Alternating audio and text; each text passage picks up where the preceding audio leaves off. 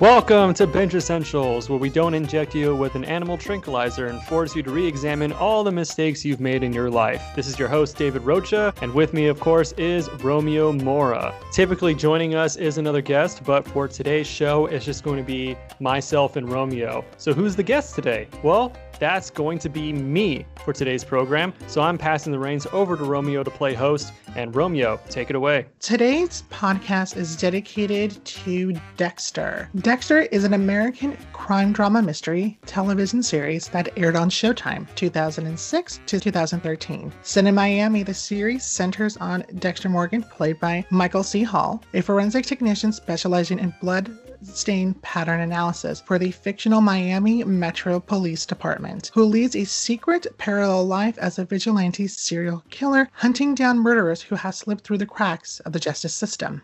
What made you, David, want to start watching this show? Well, you said it right there in the middle there where Dexter Morgan, who is a serial killer who's going after serial killers. And that really intrigued me because that sounds like nothing that I've heard on television before. And when I first heard about the show, it actually just finished up three seasons when I was having friends and seeing online message boards telling me that the show was really good. And these are back in the day, MySpace days, right? When those types of message boards.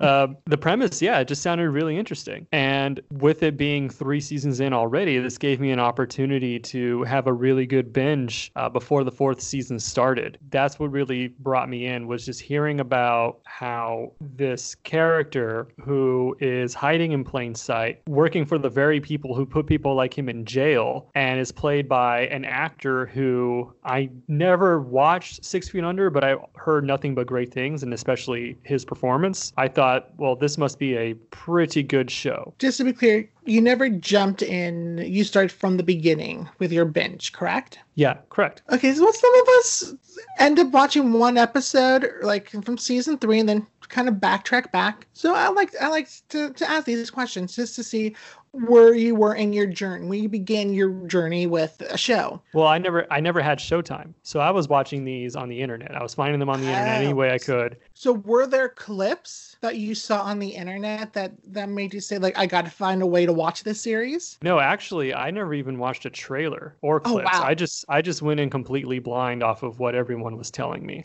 okay so a lot of big spoiler things happen in season one two leading up especially especially after leading up to season to season four. Were you ever spoiled? Oh no no no. This no. is a rarity too, by the way. This is a big rarity. Well, and let's not forget this was still the early sure days. there was this is the early days of internet well i shouldn't yeah. say early days of internet but this was the mid to late 2000s so we're talking about a time when yes there's myspace but twitter wasn't exactly a big deal yet, mm-hmm. so it wasn't spoiling things for people. You kind of had to go out of your way. Oh, I remember to get days. really spoiled, right? You remember re- those days? Yes, there were dedicated websites for spoilers mm-hmm. that had connections to insiders in Hollywood that will leak like script pages. Yes, I remember those days. They were good days.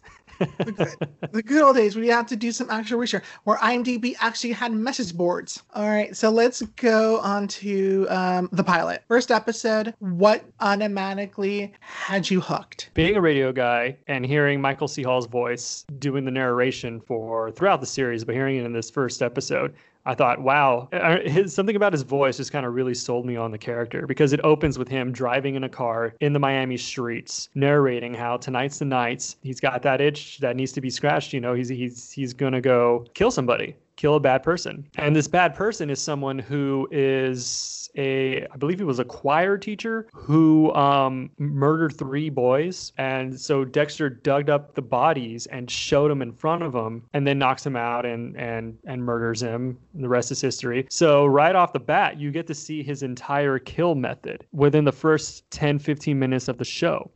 You learn about the rules of the code that Dexter goes by when he's doing his killings. Rule number one, don't get caught. Rule number two, never kill an innocent. Rule number three, targets must be killers who have evaded the justice system. And those are the big main rules. Rules one and two, there's sort of a contradiction between the two. Dexter should never kill an innocent, but he should also never get caught. So he has been presented in situations when innocent people discover who he is. So in theory, he shouldn't try to get caught under any circumstances. So he should kill these innocent people. so it's kind of a it's kind of a, a, weird contradiction there. So he has to make the tough decisions on his own, and that's when you really get to see the the true character of him, understanding that sure this guy is willing to take a life he's not willing to take a life if he's able to avoid it. He doesn't want to just kill for the sake of killing. And then there's other rules that are pretty self-explanatory, like blend in socially, fake emotions and normality, control urges to kill and channel them, be prepared, leave no traces or evidence, never make a scene, stay calm and collected, don't make things personal because it clouds judgment. All of those are pretty simple rules that you can kind of see through the character. He's not just a guy who kills for the sake of killing. He does have a code. He follows that code and you see it in the first episode and you see him battle having to follow the code throughout the entire series. It makes for interesting television. The way the show lays out the code, it sort of gives the audience permission to root for this man when in all reality, we shouldn't. He's a serial killer. But the creators did an awesome job in the sense of giving you reasons where you can overlook those dark tendencies. Where in normal society, we would say this is repulsive, but there's enough complexity, enough of these this gray area where you can sort of justify why he's doing what he's doing because against our own rationale it's for the greater good. He's not really necessarily going after innocent people like all the other killers in this world. He's going after the bad people. And you have to give the show credit. It's really hard for you to come up with a compelling character where you can sort of justify rooting for essentially a bad person. It's hard to know if I, I don't know. Would you say that's good writing, or would you say that maybe they got a little lucky? How how would you say? It's kind of like lightning in a bottle. A lot of those characterizations, or, or rather characteristics, are sort of like the warning signs, the red flags for people. It's a combination of the writing and the right actor, because I think a miss miscast actor in this role, I don't think would have resonated with audience the way that it does with um yeah, Michael C. Hall. I'm like, wait, I was about to say someone else's name. Like that's the actor's name. But I think the casting of Michael C. Hall in this particular role, there's something about him that allows us to be like, okay, we can go on this ride and not always double guessing ourselves that we should be rooting for this person. If it was a different actor, I don't know if audiences would fall in love with uh, Dexter. True. It is the approachability. I think when you see Michael C. Hall, you do see someone who is approachable. If you cast somebody who has a look that may be too intense, like let's say Michael Keaton in the first Batman, let's say you use his look and you substitute that for Michael C. Hall and Dexter. You look at that guy and, you, and you think this guy must must be up to something, you know. So it is all about appearances. Well, true, because it reminds me of uh, Dahmer. People are like, "Oh, he's nice," or the BTK killer, where they're just mild mannered guys. And you're right. If they were to do like a later in life Charlie Manson type of look, that wouldn't work for the show. Definitely not. In this same episode, you see his work life, and they also show you a character by the name of uh, Sergeant James Doakes, played by Erik King. This character doesn't like Dexter at all. He just thinks he's weird and thinks there's something up with him. Like, there's someone like this, there's no way they are as nice and likable as everyone else seems to think he is. Dexter's always been able to put up a pretty good mask, but there's this one guy at the police department who feels the total opposite. So right away they're setting you up that this guy is going to be a thorn on Dexter's side, not only in season 1 but in season 2. So that actually got me excited knowing that that was going to be this underlying plot throughout the season. So another thing about the pilot, you you meet Rita. Rita is Dexter's girlfriend. The reason he likes having Rita is because, as he says, she's just as damaged as I am. Rita was a victim of spousal abuse, so she has trust issues, but she feels comfortable with Dexter because Dexter is so disconnected from just natural emotion, you know, like he's not interested in sex at first. So it's easy for someone who was a victim of, of abuse to be attracted to somebody who's not interested in sex, just more interested in just being there, watching TV, or just going out to dinner a few times, you know, just and and not going to make a pass at you or not think that doing this is going to lead to this. So it's, it's kind of funny because there's something really wholesome about Julie Benz in, in this character, which is really cool because if you watch Julie Benz before Dexter, you always think of her as Darla from Buffy. as Darla from Buffy. Yeah, so there's like some she's like a nemesis, you know? You don't you don't really think of a, uh, someone who be a mom with two kids, you know, but she she fits the role so well. And and she actually became a pretty big fan favorite for a lot of people, you know? Everybody really rooted for Rita and wanted the best for Rita. And there was a time where you really believed that Dexter was best for Rita. And some could argue that he is the best for Rita, but man, that could be a whole other podcast. Right. Yeah, But I I, like- w- I would say that um, Julie Benz is kind of like the most underrated actress. Because I feel like every time she's on a show, she kind of just sort of elevates the show a bit. I agree with that. I think she's a really, really good TV actor that you wish would pop up a lot in your own favorite TV shows. But she doesn't, at least for me, she doesn't really pop up in my favorite TV shows. I think to this day, the only thing I really consistently saw her on was Dexter. I, I can't, I can't even Mhm. think of another show. She was on Defiance, I believe, on Sci-Fi Okay. for like two, three seasons Well, I was on the air. But yeah, she, she does the occasional guest spot here and there. Mhm. But sometimes you're like, you're kind of like, oh, there's Darla. Yeah, she's just one of those good working actors Mhm. who landed on something that was really special, and she really loved playing the character as well. So she has the two kids, Astor and Cody. Astor and Cody in the books actually turn into serial killers that Oh. Dexter trains. Yeah, totally different direction. I will say right up front that that does not happen in the show. They're just good kids that Dexter really likes. In general, Dexter likes kids because they're innocent Mhm. you know eh, like and and he hates anything that could ever happen to kids and they show that in the very first episode uh, like i just explained with his first victim this choir teacher who murdered three kids you know so he doesn't want anything bad to happen to kids because something bad happened to him when he was a kid so why would he want that as an adult if he can prevent it so there's something about that connection between him and cody and astor that i really really enjoy you see these things in the first episode and and you say to yourself okay so this guy's not a loner. This guy has work buddies, has a girlfriend. He has a sister who is probably is also his best friend, and Deborah Morgan. So he is able to build a life. There is hope for this guy. You he likes to say how he's emotionless and everything is fake and you know and all of that. But when you see what he's able to put together in the first episode, you say to yourself, well, to some extent you do care a little bit about some people, about some things. So it, it, it kind of leaves that as like a dangling fruit so that to kind of help you uh, keep going with the series and hoping that Dexter actually develops emotions. which is a little dangerous too because i mean there is a lot of humanizing of this character and i feel like that's sort of like the allure and trap that the writers set up for you. I mean like i said it before there are a lot of serial killers throughout our history in america alone where you do have the exterior that they're projecting out into the world is just like dexter. It's just the only difference is we don't get to see what they do when they're when they're not out in the world projecting this falsehood. Exactly. Thirdly, what the pilot really sold me on is that they set up the villain for the rest of the season with the ice truck killer in a way that him and Dexter were going to have this little cat and mouse game as the season went along. It, it, it was seemed like the ice truck killer was reaching out to Dexter personally. He seems to know who Dexter is, who he really is. And that idea was really intriguing to me because it's like, well, there's a personal connection there if that's the case. So uh, it, it just got me excited. I had to see how it was going to play out. So overall, I just thought it was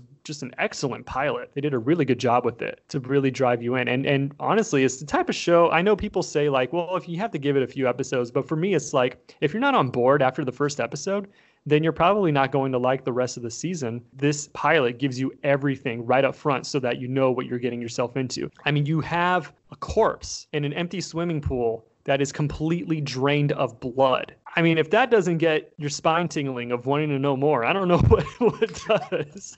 So I guess it did a promotion, I guess early on after like the first season of Dexter, where they played it on CBS, and of course they edited it for network television. That's right. I believe this was during the writer's strike, right? So they I were think so. starving for content, so they had to have Dexter fill in some time slot. So I thought, okay, maybe this would be an easy way in for me. No, and I feel like the blood makes it so much more horrifying the lack of blood because with blood it kind of it almost doesn't make it as real as the way it is with without it so you can really get all of that detail of what happened to that body that's probably one of the most iconic shots from the show No, I agree. I agree. either at that point, if you're either in or you're out.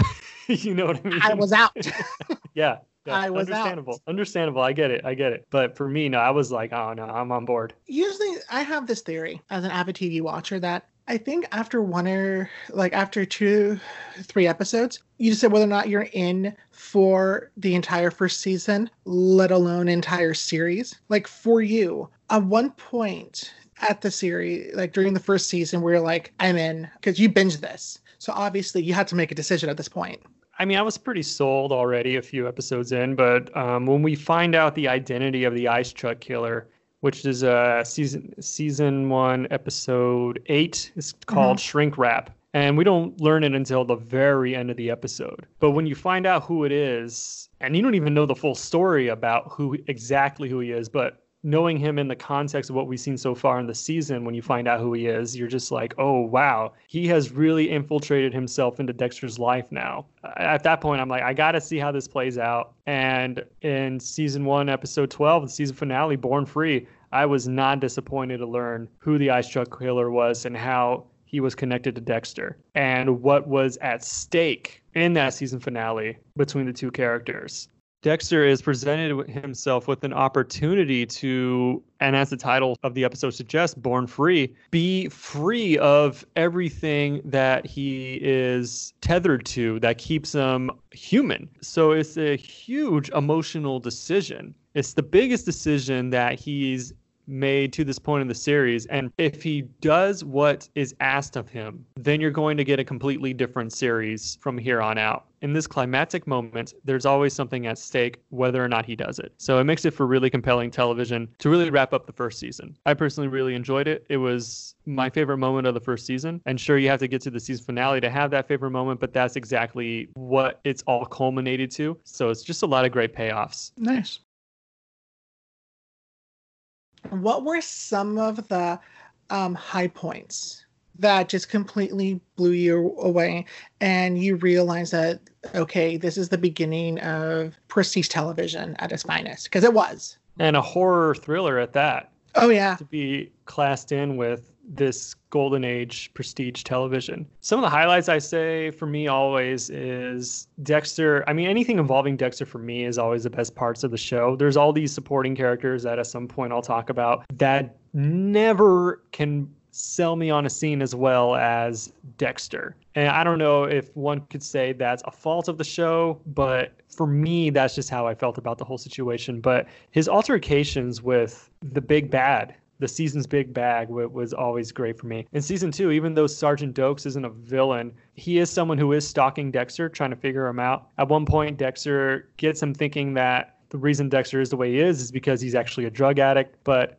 through conversation later from other characters, he Doakes goes back on the stalking trail for Dexter, and eventually there even becomes a situation where the two literally butt heads in the workplace, and it's a crazy situation because right there and then, just for a moment, Doakes sees Dexter for who he really is, and the way Dexter is able to manipulate and mess with Doakes to a point where Doakes gets suspended. I know that's a little bit of a spoiler, but it's, it's it it doesn't really ruin anything. So I'm uh, that's why I wanted to mention it. It's it's a wonderfully thrilling confrontation that you've been waiting for for a long time. And the two of them even get in a little bit of a fight towards the end of season one when Dexter is looking for a character and has one of the most iconic lines from Sergeant Doakes where he comes out of nowhere and says to Dexter, "Surprise, motherfucker!" and it's just one of the. Not only is it one of the best lines in the series, it's just one of the best lines in television over the last 15 years. Anyone who's watched Dexter, if you say "surprise, motherfucker" to them, they'll know exactly what you're talking about if they watch Dexter. He's channeling his inner Sam Jackson. pretty much, pretty much. You know, I, I, feel like I should bring up um, John Lithgow as Arthur uh, Mitchell. Yes, and then and that's another one I was I was planning to bring up. Mm-hmm. Uh, again, with the altercations that he has with villains, he has a couple good ones with Arthur mm-hmm. Mitchell, played by John Lithgow. The best work I've seen John Lithgow ever do.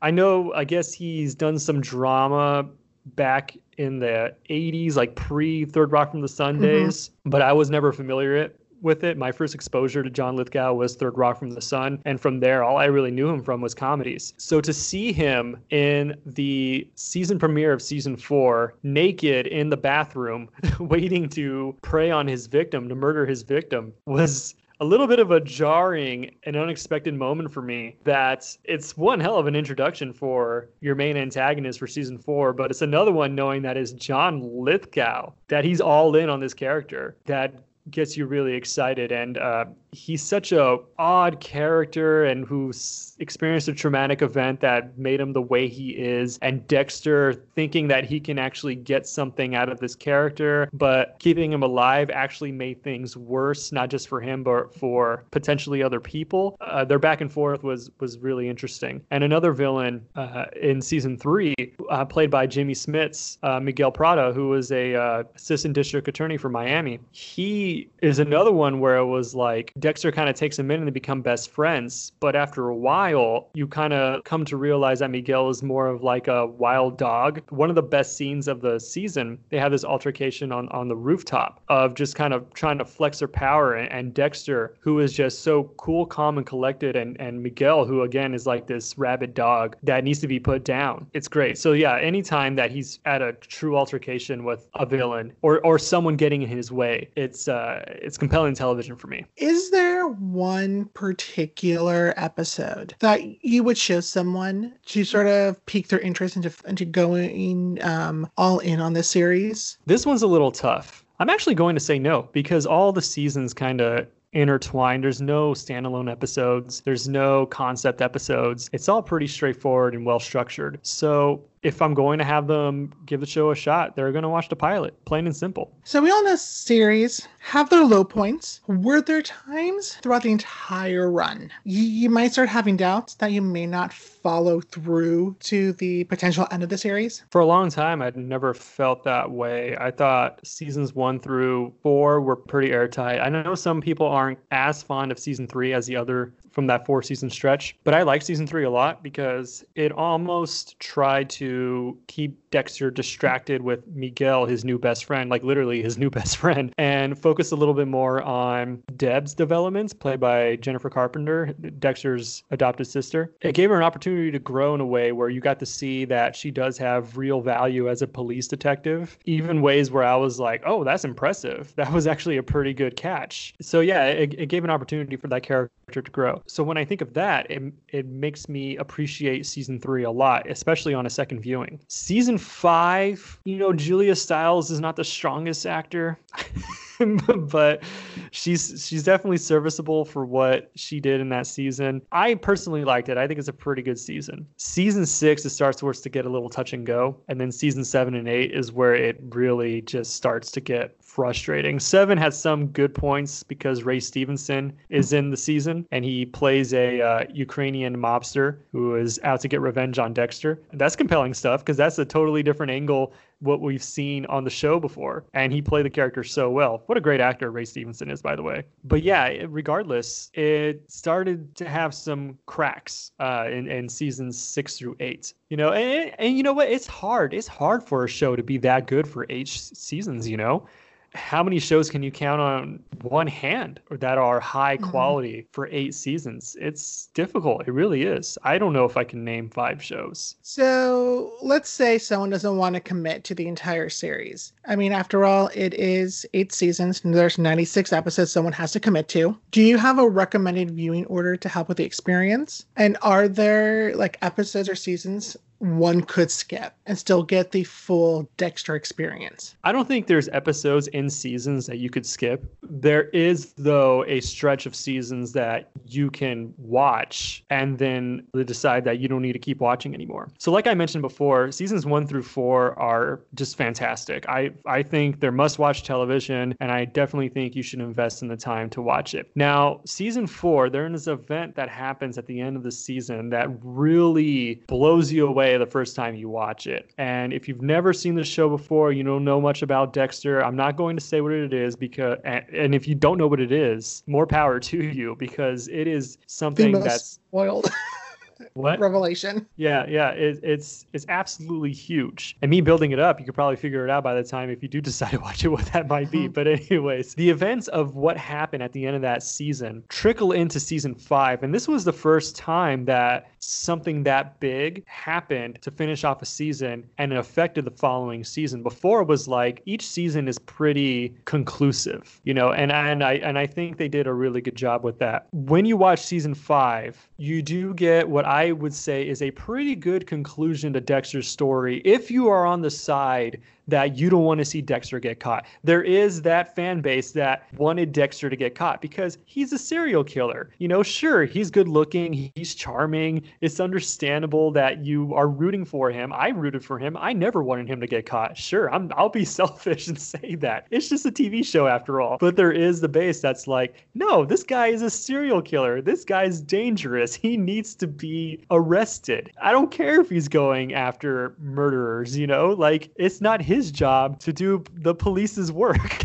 I know it's starting to sound like a superhero movie now, but that's but that's what it is. He's a vigilante. He's doing the police work, the police's job. So I guess the best way to put it is let's say you have a neighbor and you stumble upon finding out that they're a serial killer but they're only killing bad people, are you still going to turn this person in, even though you know they're only killing bad people? And even for me, I'm rooting for Dexter in the show and everyone to get caught. If I'm in that situation in real life, I'm 100% calling the police and getting, making sure this person gets arrested. Because what if this person decides to change his code and wants to murder me? you know what I mean? I don't. I don't want that. Obviously, from that fan's perspective, I can see why they wanted Dexter to get caught. But let's say you don't want him to get caught, then I would say at the conclusion of season five really wraps up Dexter's story in a way where it kind of gives you closure. And if you stopped watching after that, I think you would be satisfied. If you want to go beyond season five, I just have to warn you that season six is a bit hit and miss. Seven is mostly a miss, though, as I mentioned before, Ray Stevenson is really great. And eight, season eight, I'm sorry, is just not good. Uh, there's a lot of plot convenience and just other nonsense that I just can't get on board with. And I understand there's YouTube videos out there that explains the conclusion of Dexter to a point where you can kind of understand the story arc of, of what they were doing. But I just made a note of this because it is important to point out here as to why maybe after season five things started to get a little messy. So the main creative forces behind the series were executive producers Daniel Cerone,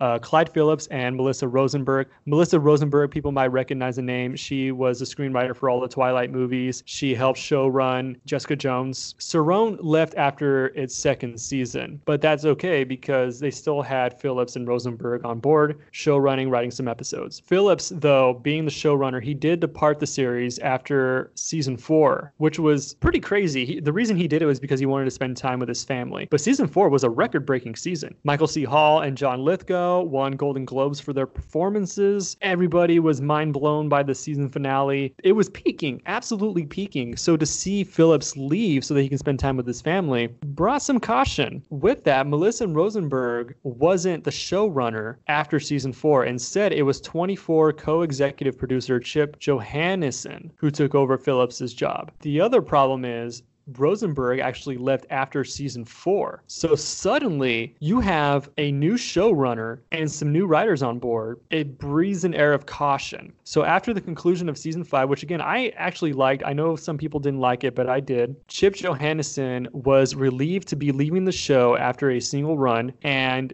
Romeo, you're gonna love this. Mhm. Scott Buck took over as showrunner from season six onward. Who is Scott Buck, you might ask? This is the very guy Marvel put in charge of Iron Fist and Inhumans. And we all know how that ended. Mm, we'll get to those shows somewhere down the line. Maybe, maybe. So Scott Buck, he has a history of writing some good episodes, not only in Dexter, but in, in his previous work in his career. So he's not completely hopeless. But as a showrunner, it is absolutely not his strong suit. And you see it in Dexter. And and when you see in Dexter, you're actually kind of amazed he even got the jobs for Iron Fist and Inhumans, you know? So that's why I say you need to be cautious if you want to continue after season five. Which is a shame because he was behind Rome and um, Six Feet Under. Right? Like he had, like he wrote a lot of great stuff. He Maybe we like him as a staff writer, not so much as a showrunner. But but you're absolutely right. He has a lot of great credits to his name. No one can take that away from him. But boy, when he misses, he misses hard. Which just to jump on what you said about um final season the scene you talked about how they sort of went out of their way many people went out of their sort of we wouldn't call them apologist for season eight i think you're right in the sense that if you have to explain your season finale or your series finale, then there's something wrong with the writing and the execution. Do you still think that series finale is worth watching? I mean, in hindsight, I would say no. Mm-hmm. And I did have a second watch. You know how sometimes when you watch something the first time and you mm-hmm. look and you think, you know what, I didn't really like that. But then upon second viewing, you start to pick up on things you missed the first time and you realize, oh, you know what, this actually isn't as bad as I remembered it being. For me, on the second viewing when I watched it, because I watched the final season uh, alone, I used to watch the show with a friend of mine, but he moved away. So, and he kind of fallen off. Uh, watching it. He did wind up finishing it like a few years after it was over and texting me about it, how mad he was. But I was rewatching the show with my wife because she hadn't seen it before and she was really enjoying it. And, and I kind of warned her. I said, "Let me let me give you a warning before we start season eight. You might not like it because I didn't like it for the most part. As we're watching it, I, I instead of picking up things that I missed the first time that helped me look at the season in a better light, I picked up things that actually made me more angry upon the second viewing. Honestly, I don't think it's worth it. I really think if you are going to watch this show, it really is in your best interest to stop on season five because what happens at the end of season six trickles into what happens in seven and eight. So if you see what happens in six, you got to see what happens in seven and eight. Otherwise, you're not going to have the closure you need with the show that you already get if you stop at the end of season five. After you finish binging, is going into those other mediums do they add to the experience or do they sour them? Uh, well, the Dexter early cuts, I don't think they're necessary to watch. They're basically just animated web series that's in a two and a half D style animation that kind of have younger Dexter moments, not not too young, like college age Dexter moments of early killings that he had. It doesn't really add anything. Like you kind of find out how he got his boat uh, it's not it's not necessary. It's almost like Han Solo. You know what I mean? Like you, you didn't need Solo and learn how he got the Millennium Falcon, how he got uh-huh. those dice, how he got his last name. Like, yeah, you know, the same thing with Dexter early cuts. You don't need it because what you already have is good enough. Uh, the comic book, not necessary. It's written by Jeff Lindsay. I don't think it's directly tied to the series, so it's not really worth it. I heard it's not even that good, anyways. I haven't read them, but it's it's not reviewed favorably. And the books, season one takes a lot from the first book, and after that, both of them go completely different directions. I like the first book. I think it's a different interpretation of season one that you can actually read and get a little bit something afterwards. The other books can be hit or miss. They're easy reads, so if you want to read them, go for it. But I don't think you're going to get anything out of those books that help add to the show because they're so different. Even Dexter himself is really different. Like his indifferentness in the books is much more intense and unlikable in comparison to the show. Because in the show, you really start to see Dexter develop emotion. And that's the thing about Dexter. He always talks about how he can't really feel things. If he if he could feel things, he would feel it for Deb because he really cares for her. He just doesn't know how or doesn't think he's capable of feeling for her, but he'll always have her back. And Harry, who was such a good adopted father to him, he would believe he could love, he just doesn't know how to. And in the books, there's just none of that, you know? It's just very hollow. So I don't see the point in, in going into the books. The video games, I never play the video games. Mm-hmm. I, I can't comment on the video games, but they don't really add to the. Ex- they they were just like games to promote the show. Would you want a reboot or a continuation series? Like, do you feel that there's like any unresolved plot line you want to see covered? I mean, they tied up all the loose ends Dexter has one of the most controversial series finales of all time. Mm-hmm. People feel one way about it. I'm on the side that is not really happy with how it ended because for me, the show got to the point where it was like, this is about Dexter Morgan and his son Harrison. And at the end of the series, those two get separated. It just really rubbed me the wrong way. Now, we live in a world of reboots. Mm-hmm. So every every few years it gets brought up. Is there a possibility we're going to bring Dexter back? Michael C. Hall says, first he was hesitant. Now it's more like, well, if something's presented to him, I think he would be uh-huh. on board. And we have to remind ourselves that Michael C. Hall did serve as an executive produ- producer for multiple seasons for the show. Yeah. So he would have a stake in this. Like he really deeply cared about this show and this character. He, he played it so well. If there's a story there, I think Showtime and Michael C. Hall will definitely want to make it happen. So that's where I think it stands right now. And if I had to play, if I had to decide what I want the story to be, it has to be Dexter reuniting with Harrison. So obviously you would have to age up Harrison a bit. At this point, he'd be a teenager. So I don't know how well that would work, to be honest with you.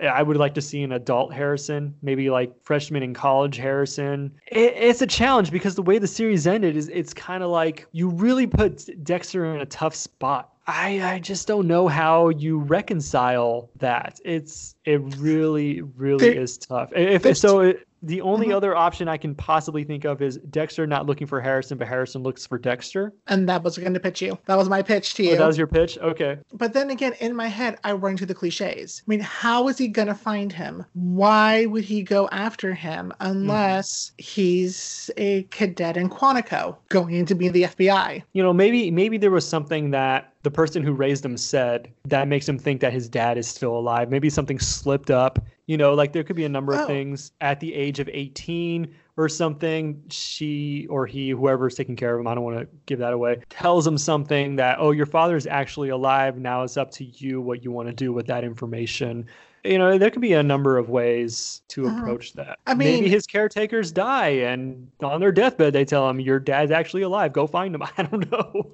no, his connection would be Quinn. Yeah, I know we didn't get to touch on a lot of the side characters because yeah. honestly, the side characters just aren't that interesting. Yeah, but Joey but, Joey Quinn is is one character that you that could be brought in. You could redeem his character. So what if I said that Melissa Rosenberg and uh, Daniel Cerone came back to give Dexter a proper ending? if you bring the old gang back together, how's it? I mean, how would it not get you excited? You know what I mean? I don't think retconning is ever the answer. We've seen how that works in some film franchises, and that's the whole point of our show because we're going to visit some of those film franchises mm-hmm. that did a lot of retconning, and and and for us, I mean, the goal of the show is to try to help navigate with you like what would be worth your time and what's not worth your time. What are all these alternative viewing experiences that that you would want to get the most out of? And, and so, no, I, I I guess that was a long way of me saying like, no, I don't I don't think getting the game back together or do some retconning is is the best idea. Who do you think would really enjoy Dexter?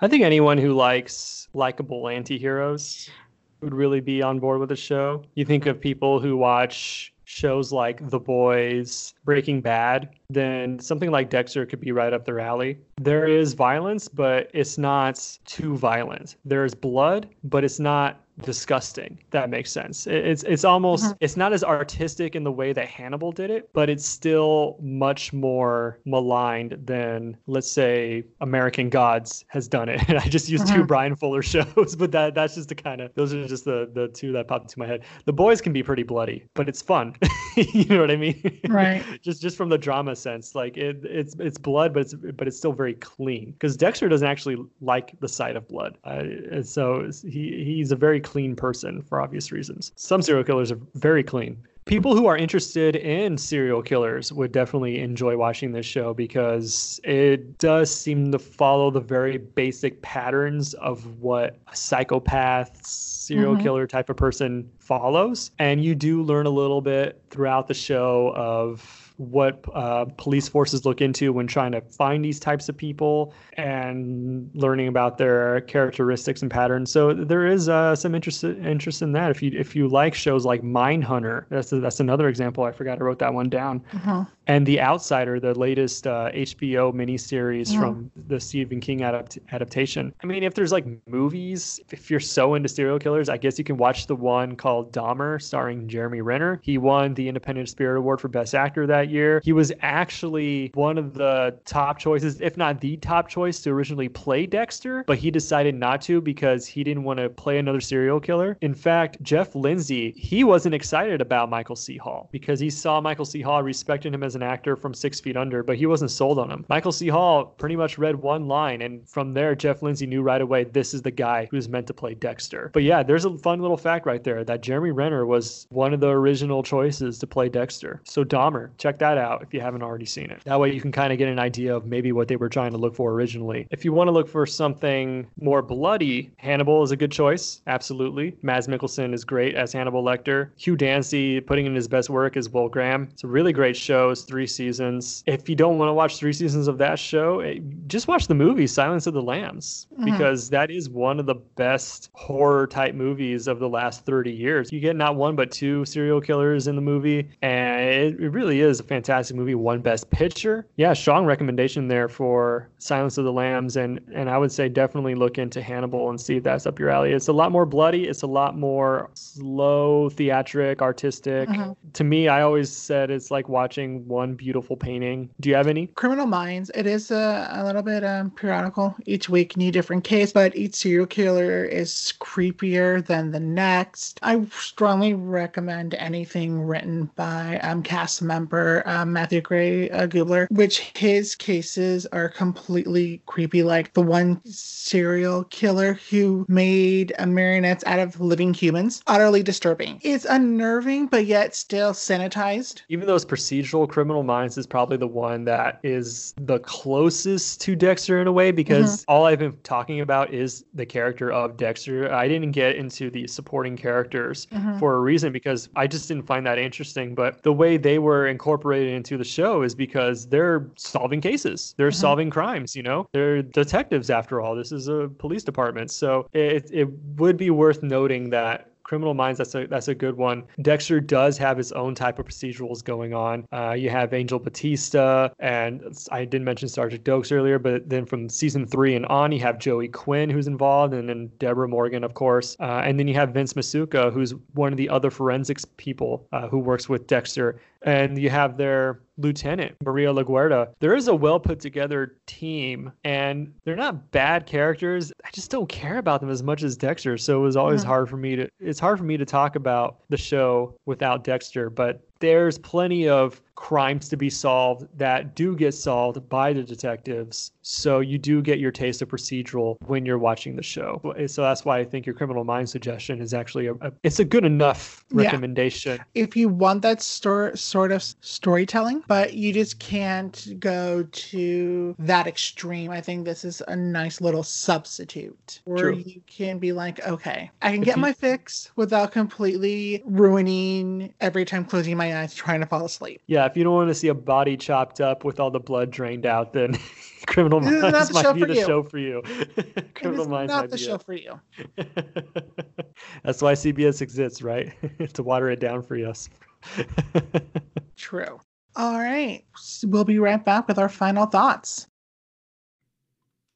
Welcome back to our final thoughts. Romeo, this was a different one here because I'm the guest, you're the host. What was Mhm. it like doing this experience for the first time? Um, a little nerve wracking, I'm not gonna lie. As you know, I feel like as the host, you have to come off as somewhat of an expert in the subject. And I was open in the episode that I couldn't get past the first episode on the CBS air version because it was just too gory for me. That I mean I did my research. I want to put that out there. I did my research. I read articles. But yeah, it was nerve wracking but fun. I enjoyed it. How did it feel for you though, as being the sole guest? It felt pretty good. It felt good to just sit back and talk about the show freely without having to worry about getting the show to move along because that's left up to you. And I look forward to doing it again next season. Did you feel pressure to come up with the right answers, sort of guide people through? Yeah, a little bit. It's something that, for me at least, everything I said, I wanted to be sure that I actually